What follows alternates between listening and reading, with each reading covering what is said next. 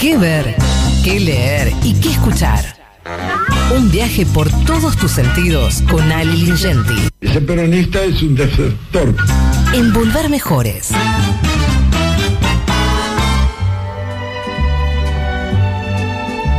Hola Ale, ¿cómo andas, amigo? Hola de querido, hola compañeras, ¿cómo andan todos por ahí? Muy bien. Muy bien, muy bien, muy bien. Muy bien. Muy bien. Muy bien. Qué lindo general. Tal. Le, bueno, le mira, al general que tenés una, que me mandaste una foto con la calle con su nombre. ¿Qué? Sí, sí, una avenida muy linda que hay acá en Madrid que se llama Avenida General Juan Domingo Perón. Avenida del General, del General Juan Domingo Perón, sí. Exactamente. Tengo, todavía me debo, el otro día pasé cerquita de Puerta de Hierro, me debo ir al barrio eh, de Puerta de Hierro y, y me debo también ir al barrio, yo no sé si sigue viviendo en ese barrio o en otro, calculo que vive en otro, Isabel Martínez de Perón, que mucha gente no se acuerda que está viva, ¿no? Ni lo recibiría. No, no, eh, este, la, la casa sin cortinas, es, este es un, es como exacto, un, un exacto. departamento con un garaje en un barrio privado.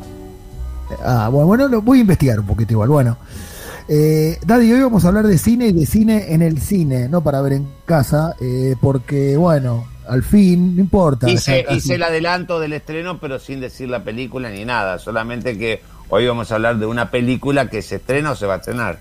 Eso bueno, es la, la, la película es Justicia Implacable, se estrenó este fin de semana, la dirige Guy Ritchie. ¿Y sabés por qué elegí hablar de esta película? Porque es la película más vista en el fin de semana en la Argentina. Siempre es una buena noticia que la gente vaya al cine, no importa la película que vayan a ver, porque cada entrada que se vende eh, de, hay un diez por ciento que corresponde de esa entrada que va a parar a las arcas del Instituto de Cine, y eso significa que hay más producción de cine argentino. Y la verdad que no le fue bien en solo en la Argentina a Justicia Implacable, de esa película voy a hablar, sino que le fue bien en Estados Unidos, donde hizo ocho millones de dólares en el primer fin de semana y donde recaudó ya veintisiete millones de dólares. En todo el mundo lleva recaudados ochenta y cinco millones de dólares, o sea, es una película taquillera, eh, esta de la que voy a hablar, que es Justicia Implacable. Bueno, Guy Ritchie, eh, capaz que lo tienen, al director, es el director de Juegos, Trampas y Dos Armas Humeantes, eh, también es el director de Snatch, Cerdos y Diamantes. Claro, esa, esa, esa,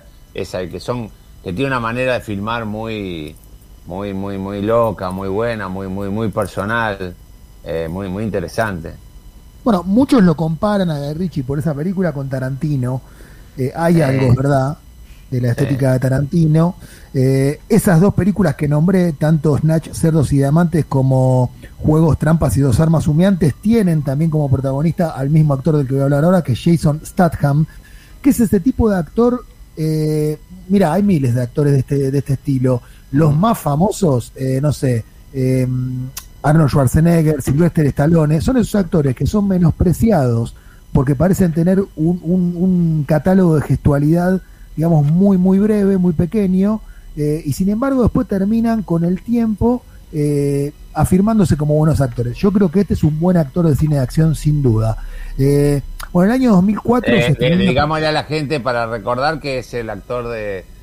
¿Cómo se llama? El, el transportador y todo eso, ¿no? Por ejemplo, El transportador es una de las películas en las que está Jason Statham, que es uno que tiene un físico muy trabajado en gimnasio y que es calvo. Eh, creo que con estas dos características, sí, un poco... Pintón, muy pintón, alto y qué sé yo. Sí, más pintón porque en el mismo estilo está Vin Diesel. Me parece este un poco más pintón que Vin sí, Diesel. Sí, sí. Eh, bueno, en dos mil cuatro, te decía, se estrenó Asalto al Camión del Dinero, que es una película de un francés llamado Nicolas Boucriève. Esa historia es el punto de partida de esta misma película, que es una película inglesa, porque tanto Guy Ritchie como Jason Statham, que es el protagonista absoluto, eh, son ingleses. La película está rodada en Los Ángeles. Hay una secuencia inicial de la película eh, que es muy, muy buena, en la que se ve un robo a un camión blindado desde el, punta, desde el punto de vista fijo de lo que parece una cámara de seguridad mal encuadrada que está en el interior del furgón. Esa, esa escena realmente es muy, pero muy buena. Eh, el asalto es un asalto muy sangriento que a lo largo de la película se va a volver a ver de diferentes perspectivas para entender la situación completa y las implicancias que tiene a lo largo de la historia. eh, Statham, como siempre, es un tipo duro, eh, lacónico, eh, que entra a una empresa de seguridad llamada Fórtico, que transporta a diario eh, en sus camiones muchos millones de dólares, y en el primer viaje que hace, naturalmente alguien los quiere asaltar, y no solo salva a todos sus compañeros y la totalidad de la plata, sino que ejecuta a los seis delincuentes que intentan eh, eh, eh, el robo con disparos que son quirúrgicos. Todo eso está filmado de una manera muy, pero muy eh, ágil, muy especial. Guy Ritchie filma muy bien y tiene también, Dady, a esta altura, también un, un poquito de, de tono de comedia. Cuando vas a ver una película de acción de esta naturaleza, exige un grado de complicidad del, del espectador, porque la mayoría de las cosas que ocurren son completamente inverosímiles. Eh, mirando esta película me preguntaba, ¿te gustaría trabajar en una película así? ¿En una película donde fueras un héroe completamente inverosímil? No. En general a mí me preguntaron, usted no es mi bueno. representante, es Jorge Tayana, que no tampoco tiene tan nada que ver con su médico. Eh, sí, sí, a mí me gustaría trabajar en películas, yo soy un actor, estoy haciendo ingentes esfuerzos. ¿Por qué? En general, ¿qué, qué de la Policía Federal usted? Eh, estoy haciendo mucho casting para, para, para trabajar en el año que viene, sí. Vamos, Dady, vamos, Dady. Bueno, yo siempre que veo una película, yo no soy actor, pero siempre que veo una película de este tipo, digo, bueno, si me gusta, si tuviera la posibilidad de trabajar una película, me hubiera, me hubiera gustado hacer alguna Misión Imposible, como Tom Cruise o alguna de estas películas, porque debe ser pero muy divertido actúa. hacerla. Él actúa, es verdad, es verdad. Bueno, eh, después, desde el momento en el que ocurre este asalto, el relato se va moviendo libremente en el tiempo, digamos, para establecer la historia y las verdaderas motivaciones del personaje, al punto de que vuelve varias veces sobre las mismas situaciones, pero de distintos puntos de vista, como dije antes. Es una película que tiene para mí muchos muchos vínculos con una gran película de Michael Mann que se llama Fuego contra Fuego. ¿Te acordás de esa película? Ah, sí, sí, con, con Al Pacino y Robert De Niro.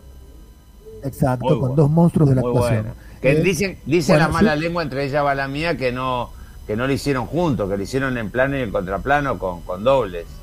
Porque, altamente probable porque, que, altamente porque, se, probable. porque se odiaban, lo cual no, no lo sé si de verdad o es por marketing, pero bueno, es muy gracioso. Bueno, mira, antes de despedirme te cuento una anécdota de Scorsese. Scorsese, según dicen las malas lenguas, también filma con un espejo retrovisor como los colectiveros, porque no quiere que cuando él esté filmando haya nadie atrás.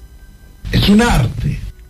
Sí. O sea, son, son tipos muy mañeros, muy mañosos. Sí, sí, sí, entre otras cosas, Scorsese. Entre otras cosas, bueno. Eh, entonces, Justicia Implacable, éxito total en, en los cines de Argentina, éxito total en Estados Unidos y en Europa, ochenta y cinco millones de dólares recaudados, está en cartel, va a durar bastante, ahora que hay poco cine, me parece que es un buen entretenimiento, dura dos horas la película. Y para cerrar, una canción que sé que te va a gustar, hablamos hoy de Tarantino, bueno, en la última película de Tarantino, uno de los mejores momentos de la película se da cuando suena este clásico de Mamas and the Papas. Se murió eh, un día como hoy, pero de dos mil uno, John Elman, ah. Andrew Phillips, y esto es California Dreaming. Que lo disfruten. Ah.